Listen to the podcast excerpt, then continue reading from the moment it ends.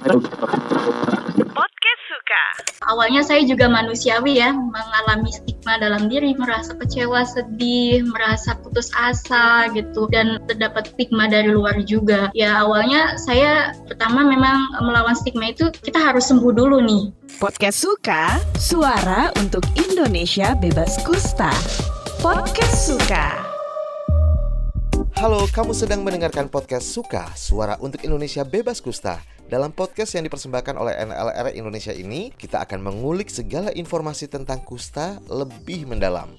Seperti gejala kusta, cara menangani pasien kusta, hingga berbagai pengalaman dengan para pakar dan orang yang pernah mengalami kusta atau OYPMK. Bersama saya, Rizal Wijaya. Podcast Suka. Hingga saat ini penyandang disabilitas baik yang disebabkan oleh kusta atau ragam disabilitas lainnya masih tetap terjebak dalam lingkaran diskriminasi. Salah satu hambatan terbesarnya adalah pemahaman yang keliru dan stigma. Akibatnya, para penyandang disabilitas tidak mendapat kesempatan yang sama seperti masyarakat non-disabilitas lainnya dalam berbagai aspek. NLR Indonesia sebagai organisasi yang memiliki fokus untuk isu kusta dan pembangunan yang inklusi disabilitas, turut mendukung kampanye kesadaran dan upaya melawan stigma terhadap semua ragam disabilitas. Salah satunya terhadap penyandang Down Syndrome. Lalu seperti apa sih stigma dan diskriminasi yang diterima oleh orang yang mengidap kusta dan Down syndrome?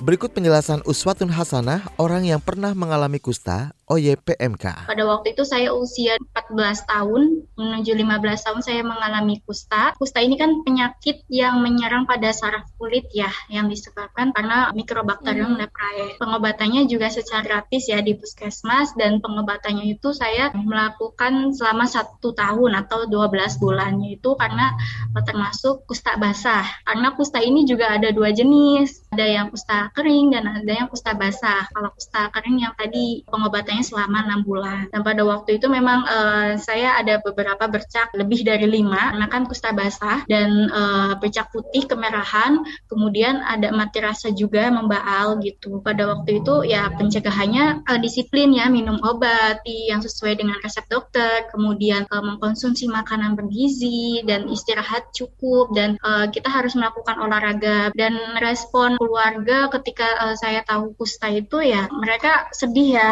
dan terutama sedih, shock, dan orang sekitar juga bertanya-tanya kenapa dengan kondisi Uswa yang sekarang begitu. Dan respon keluarga juga turut mendukung dan mendampingi hingga saya bisa sembuh sekarang ini. Untuk melawan stigma itu sebenarnya dalam diri kita sendiri ya. Awalnya saya juga manusiawi ya, mengalami stigma dalam diri, merasa kecewa, sedih, merasa putus asa gitu, dan terdapat stigma dari luar juga. Ya awalnya saya pertama memang melawan stigma itu kita harus sembuh dulu nih. Cara sembuh itu bagaimana sih? Kita harus disiplin minum obat, kita harus mendengarkan saran dari dokter, apa yang harus dilakukan, begitu. Kemudian kita juga harus jaga pola hidup gitu pola makan dan pola pikiran. Karena kaitannya orang yang kena kusta itu kaitannya dengan reaksi ya. Reaksi yang memicu reaksi itu adalah uh, pikiran kita yang selalu negatif thinking gitu. Dan selalu aduh gimana ini? Bisa sembuh nggak? gitu. Itu kan salah satu memicu adanya uh, stigma bahkan ya. Jadi uh, kita harus terus berpikir positif thinking bahwa saya bisa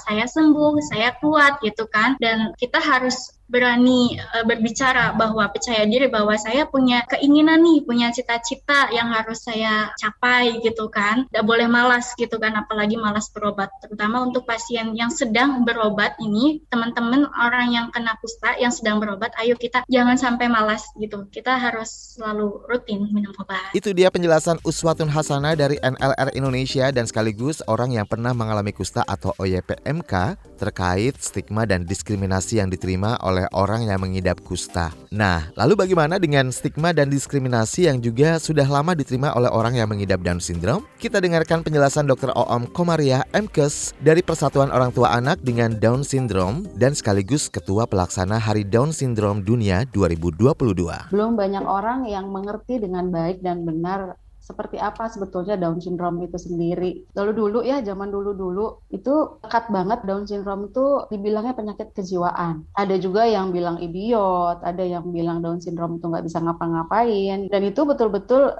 mungkin orang tua yang baru punya anak dengan Down syndrome itu cenderung untuk menarik diri. Jadi e, begitu punya anak Down syndrome dan e, ternyata tenaga kesehatannya sendiri belum terlalu tahu bahwa anak Down syndrome ini sebetulnya bisa melakukan apa yang orang lain bisa lakukan, akhirnya akhirnya penyampaian ke orang tua yang baru saja melahirkan anak dengan Down syndrome itu banyak hmm. yang salah. Tahu sendiri ya kalau orang tua baru habis melahirkan situasinya seperti apa ya? Yeah. Punya anak normal aja situasinya beda gitu dengan seperti biasa. Itu apalagi tiba-tiba punya anak dengan Down syndrome dan ternyata nggak dapat penjelasan yang memang mengenakan gitu ya, hmm. membuat hati terbuka gitu. Dan akhirnya banyak orang tua yang ngumpetin ini anak-anak dengan Down syndrome gitu. Dan akhirnya sampai uh, mereka nggak dikeluarin dari rumah, nggak dapat intervensi dini, nggak dapat stimulasi. Dan akibatnya anak-anak Down syndrome ini memang betul-betul akhirnya e, mereka jadi nggak bisa ngelakuin apa pun gitu. Jadi seperti yang berjalan pun terlambat bicara pun amat sangat terlambat sampai akhirnya bilang orang banyak bilang e, anak Down syndrome itu nggak bisa bicara dan segala macamnya mm-hmm. dan akhirnya diskriminasi dari keluarga sendiri pun yang dengan stigma-stigma dari luaran gitu ya ini anak Down syndrome tuh begini gitu akhirnya dari sekeliling keluarga pun nggak jarang yang ngejauhin gitu menjauhkan anak ini dari si keluarganya sendiri gitu ya saya terus hmm. orang tua saya tahu anak saya Down syndrome gitu ya nggak jarang ada orang tua yang memang akhirnya musuhin gitu hmm. sampai akhirnya ada beberapa orang tua yang akhirnya bercerai dan segala macamnya gitu ya hmm. atau ada orang tua yang mengusir anaknya karena punya cucu Down syndrome nggak jarang gitu dalam hmm. zaman-zaman yang dulu-dulu gitu ya mungkin kalau sekarang udah agak berkurang karena sosialisasi terhadap Down syndrome sendiri sudah mulai banyak hmm. tapi stigma-stigma itu yang sampai sekarang memang masih banyak di masyarakat pun sampai di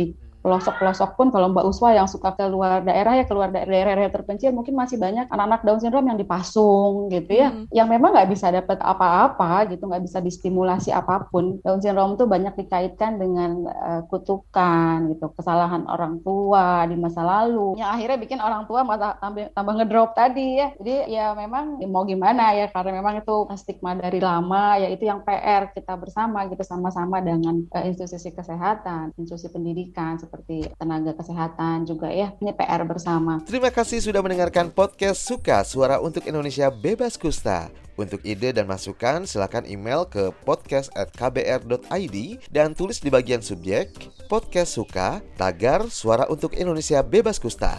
Jangan lupa ikuti juga podcast yang cocok untuk kiris main kamu di kbrprime.id atau platform mendengarkan podcast lainnya. Dan ikuti kami di Instagram at kbr.id. Saya Rizal Wijaya. Sampai jumpa di episode selanjutnya. Podcast Suka, suara untuk Indonesia bebas kusta dipersembahkan oleh NLR Indonesia. Podcast Suka.